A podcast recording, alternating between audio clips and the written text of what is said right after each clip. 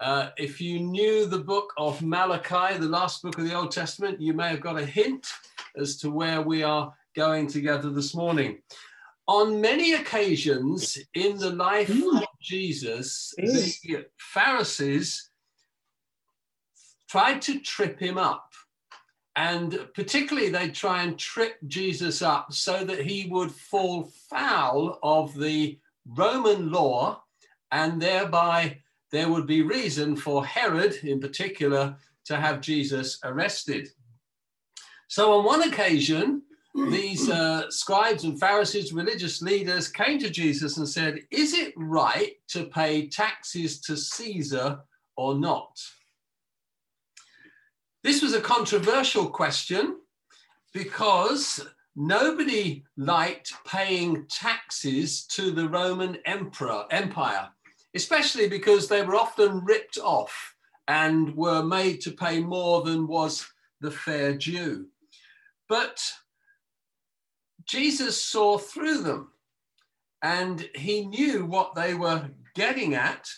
And so he responded saying, You are hypocrites. Why are you trying to trap me? He said, Show me a coin that's used to pay the tax to the Roman Empire. When they handed him a Roman coin, he asked, Whose picture and title are stamped on it? Caesar's, they replied. Well, then, Jesus said, Give to Caesar what belongs to Caesar, and give to God what belongs to God. What a great answer. What do you suppose the answer was to the part of that statement, give to God what belongs to God. They all knew what should be rendered to the Roman Empire as the levied tax, but I wonder what the answer would be to the other question give to God what belongs to God. Now, throughout the Bible, the number 10 is very often a reference to something that is challenging. Now, let me give you some examples just so that you understand where I'm going. Remember that Moses brought 10 plagues upon Egypt so that the people of Israel could then be released from their slavery. Every plague was a challenge to Pharaoh to let God's people go. Then, when the people of Israel were free from Egypt and they were journeying through the wilderness, God gave them 10 commandments. I wonder if you know the 10 commandments off by heart. But you will agree with me, they are a challenge to live up to. They're the best set of rules that man has. You don't need any other rules beside them, but they are a challenge. And then in the book of Ruth, we read of a lady called Naomi her nation faced famine, and so she went to another land to survive the famine. And the Bible says, after 10 years, both her husband, or her husband, and both her sons died. And then when we go into the book of Daniel, we read about the people of Israel. They were taken into captivity, and some of the choicest young men were taken into the king's court in order to be trained to serve the king of Babylon. Nebuchadnezzar for one. And they were offered the king's food, which would have involved wine, but also meat that had been offered to idols. And Daniel and his three friends said, No, we're not going to eat any of that. We're not going to contaminate ourselves. Test us for 10 days and see if we're just as healthy as everybody else. And they had vegetables for 10 days and they were healthier than all the others that were feeding on the sumptuous food from the king's table. And then if we go into the New Testament, do you remember that there were 10 wise and 10 foolish bridesmaids? They had the challenge of keeping their lamps burning throughout the night. Five ran out of oil, but five had taken extra. And then also there's the woman who had 10 coins and she lost one. And she had the challenge of searching and searching until she found it. Then there were 10 lepers that came to Jesus for healing, and they were all healed. The challenge was would they come back and say thank you? There was only one who came back and gave thanks to Jesus. And then finally, there were Well, there were 10 servants who were trusted with 10 coins, 10 talents, and the master went away and they had to trade with them. And then in the book of Revelation, there is the church of Smyrna where it says they would be tested or persecuted for 10 days. So when you go through the Bible, the number 10 always speaks of challenge or testing. There's another famous address in London called number 10. Um, I don't think I'd like to live there. That's a very challenging job that the Prime Minister has, and any Prime Minister has, living and working out of number 10 Downing Street. But of course, also the number 10 is associated throughout the Bible with the word tithe. Because tithe literally means a tenth. And tithing in the scripture and also today is always a challenge that we must rise to. It is often a subject that we don't find easy to put into practice because it challenges our attitude towards money. We were thinking last week about the grace of giving and having a right attitude. And tithing throughout the scripture always challenges our attitude towards money. Now, some people think that tithing was a part of the Old Testament, so it no longer applies to us today because we are under God's new covenant, his covenant of grace. And so this no longer applies as a principle to our giving. But actually, we need to remember that the principle of tithing came before the law was given through Moses. Because Abraham tithed back in the book of Genesis, the very first book of the Bible. He practiced it way before the law was ever given. And if you read in Genesis 14, it says, after Abraham returned from defeating Kedorlaomer and the um, allied kings with him, the kings of Sodom came, the king of Sodom came to meet him in the valley of Shaveh, which is the valley of the kings. Then Melchizedek, king of Salem, brought out bread and wine he was a priest of God Most High. And he blessed Abraham, saying, Blessed be Abraham by God Most High, creator of heaven and earth, and praise be to God Most High, who delivered you from the hands of your enemies. Then Abraham gave him a tenth of everything. That's an interesting scripture. But of course, tithing was subsequently regulated through Moses as a part of the law. And he instructed the people in Deuteronomy 14 you must set aside a tithe of your crops, one tenth of all the crops you harvest every year. You see, their crops was their main form of currency in those Old Testament biblical times.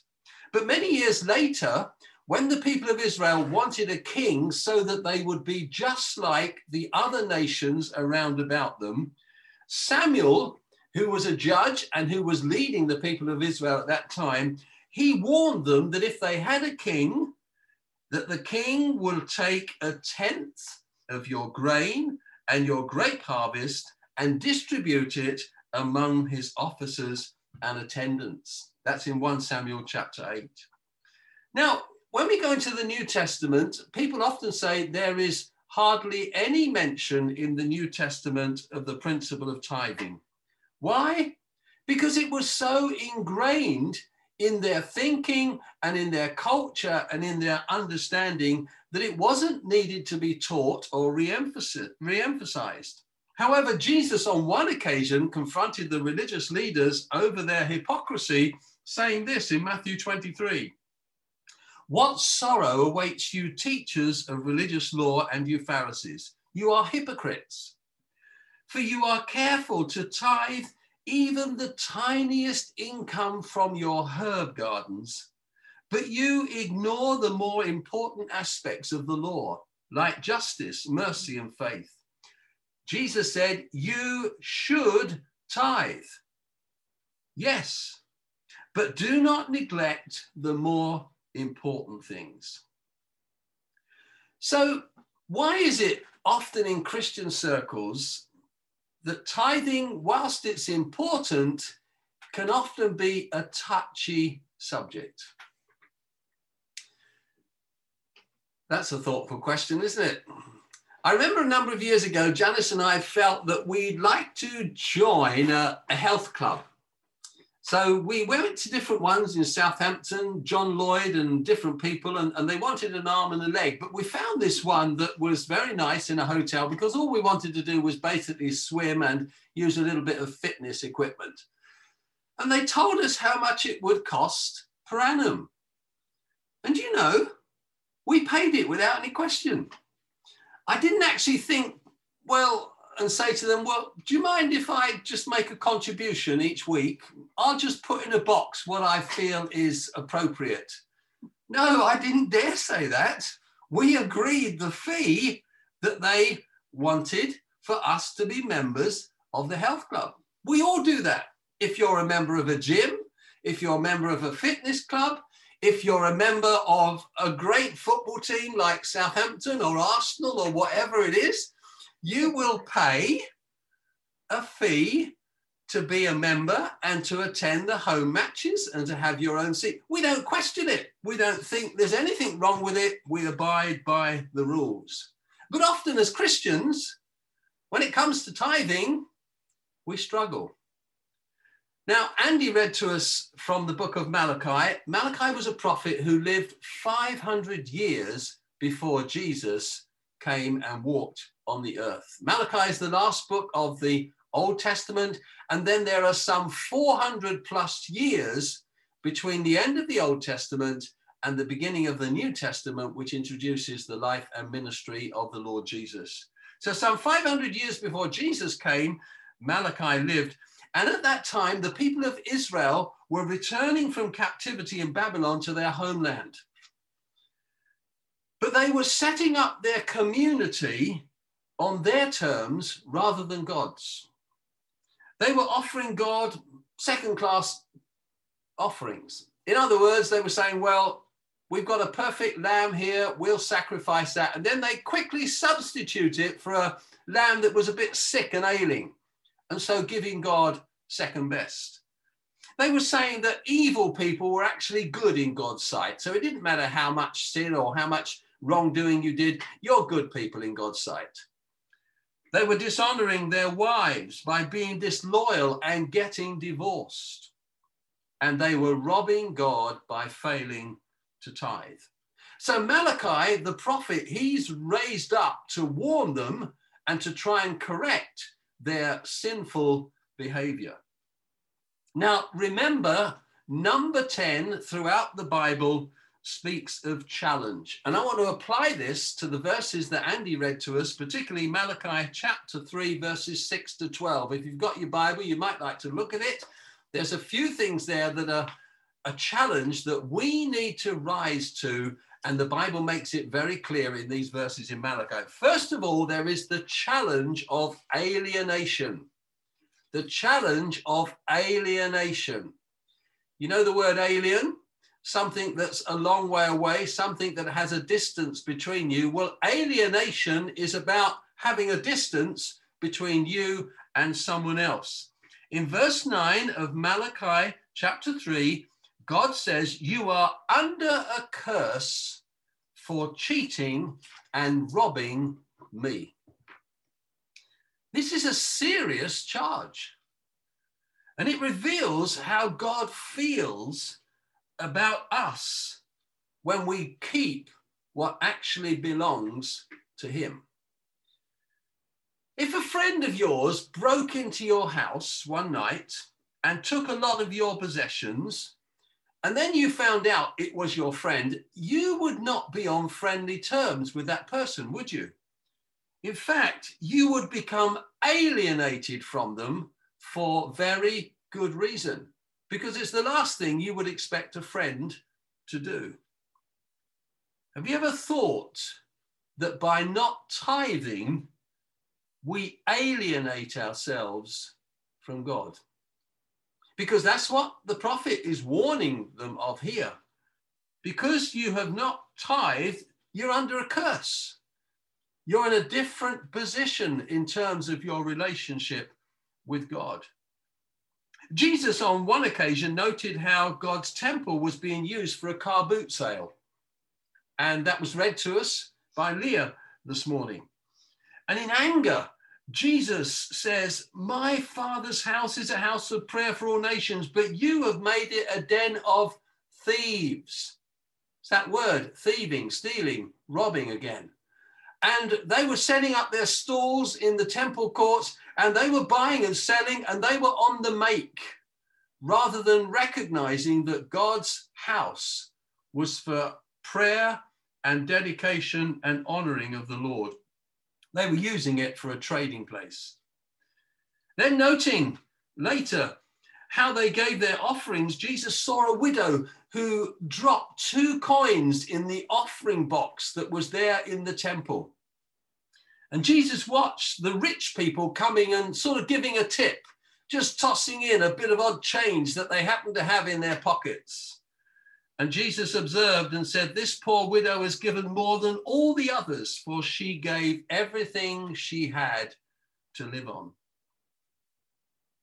Jesus said earlier, render to God or give to God what belongs to God. The fact is, everything belongs to God. And this woman gave all that she had because she knew it wasn't hers, it was God's. Where the rich people kept a lot back, thinking, that's mine, I'll give a little bit to God. This woman was grateful and blessed, while the rich were miserly and cursed. And we have to recognize that we either live under blessing or curse. There's no middle position.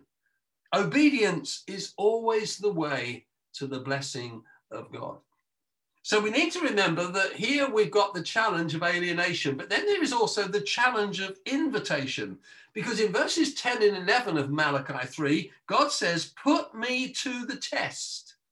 Your crops will be abundant. Did you know this is the only place in the Bible where God invites us to test him? Nowhere else are we invited to do that.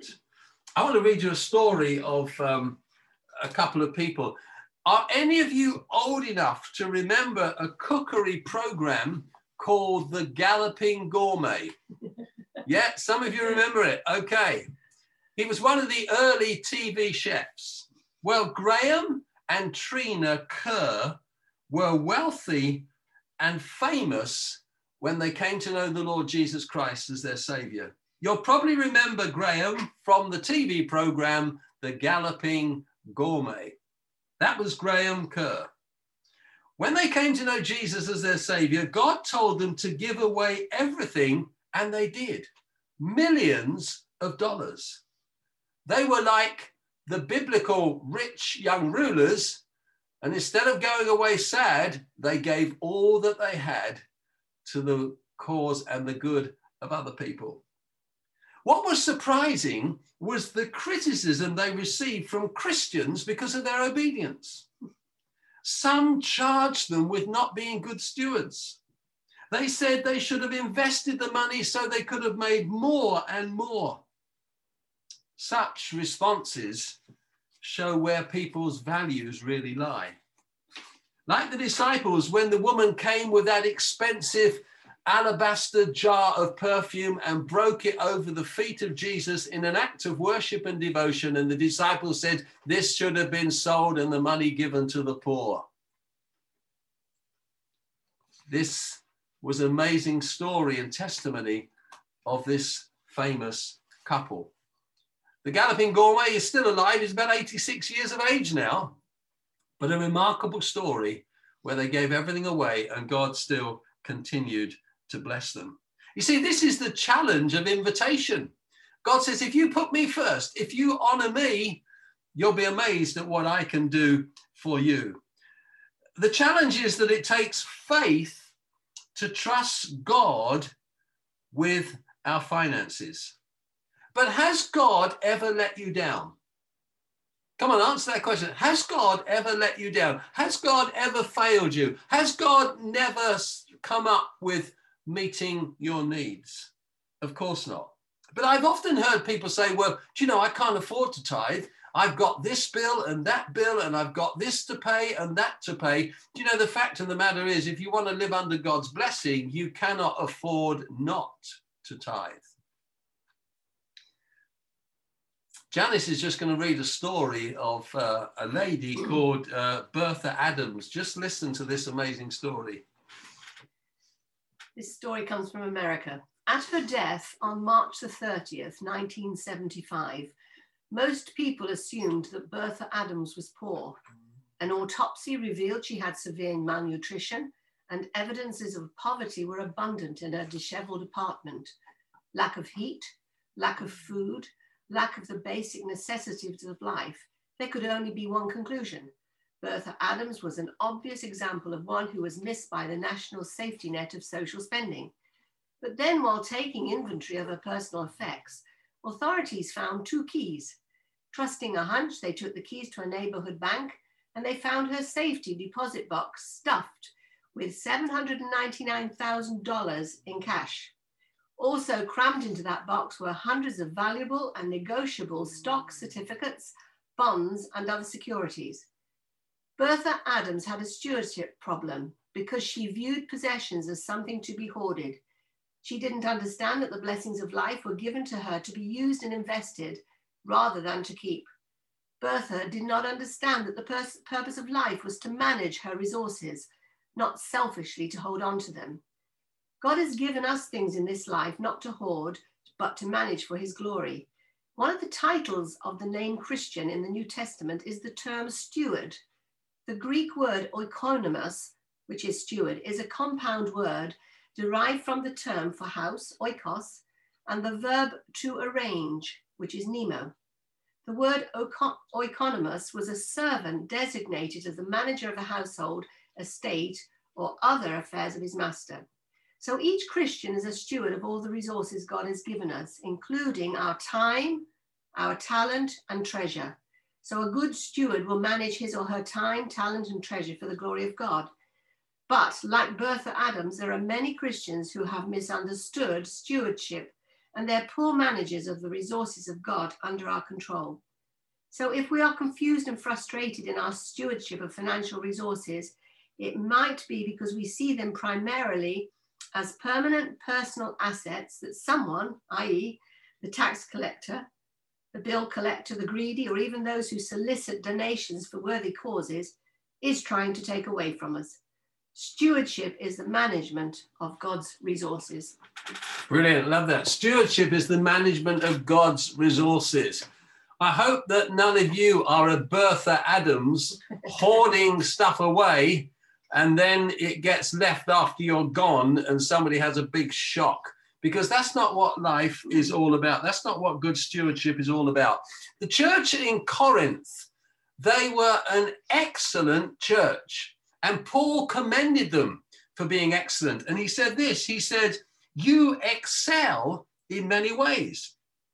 You excel in your faith. You excel with gifted speakers. You excel in your knowledge. You excel in your enthusiasm. You excel in your love for us.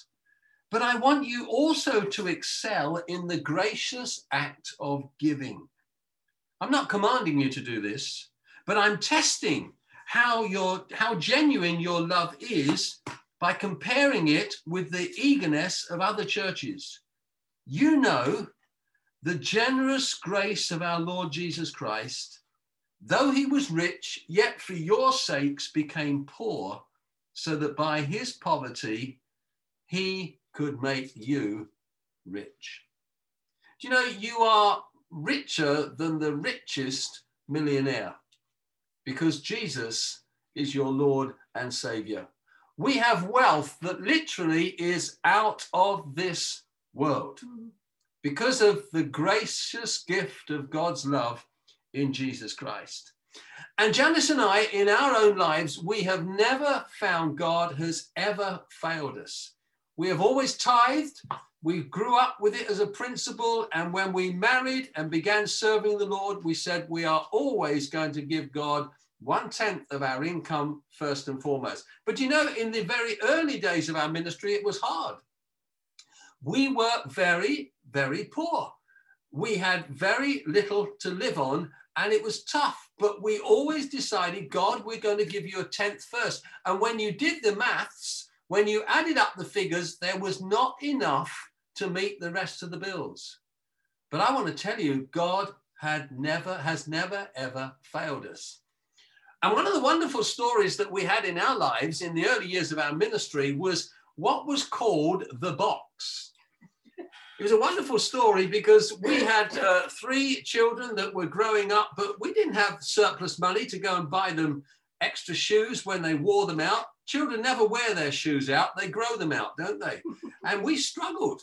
And even clothes, um, we just struggled. But every month we received a box of clothes. There was a Christian lady that worked for a shop in London that was called C&A. Do you remember C&A store? And every month they would have a clear out of stuff they couldn't sell. And this lady would give a box of clothes to my parents and they would transport it down. And do you know, time and time again, we would open the box. Our children used to be excited when the box arrived. What's in it? And it would be opened up, and inside would be clothes that would fit our children, often clothes that we were needing right at that time, and even clothes for Janice's, Janice and myself. It was amazing. And that went on for years. God faithfully providing for us. You see, when you tithe, you don't automatically get it back in kind. God provides in all manner of other ways and makes sure that you have all your needs met. This is the challenge of God's invitation. He says, Put ye to the test, prove me. If you honor me with your finance, if you tithe, you find out the wonderful ways in which I will meet your need. So here in Malachi, we've got the challenge of alienation, because if we rob God, we're alienated from him. We've got the challenge of invitation to prove him, but also finally, we've got the challenge of God's provision. Because it says in verse 10 of Malachi 3 I will open the windows of heaven for you, and I will pour out a blessing so great that you will not have room enough to take it in. You see, in the Old Testament times, tithes were brought into the temple not only in money, but also in terms of grain and fruit, etc. And then they were distributed so that everybody had their needs met. And God promised this through Malachi Your crops will be abundant, for I will guard them from insects and disease. Your grapes will not fail from the vine before will not fall from the vine before they're ripe. then all nations will call you blessed, for your land will be such a delight. You see, when you tithe, you will never be in want. The blessing of God ensures that you are provided with all that you need. God is a generous God, and we can never outgive God. He will be faithful and he will meet all of our needs according to his riches that are ours through Jesus Christ. Proverbs tells us this honor the Lord with your wealth and with the best part of everything you produce. Then he will fill your barns with grain and your vats will overflow with good wine. Now, you don't have barns, you don't have vats but there are other ways that are equivalent in which God will provide and meet all our needs. So, the challenge of number 10, the challenge of tithing is clearly seen in the scriptures, is one that we have to rise to. And when we do, God blesses and provides in wonderful ways.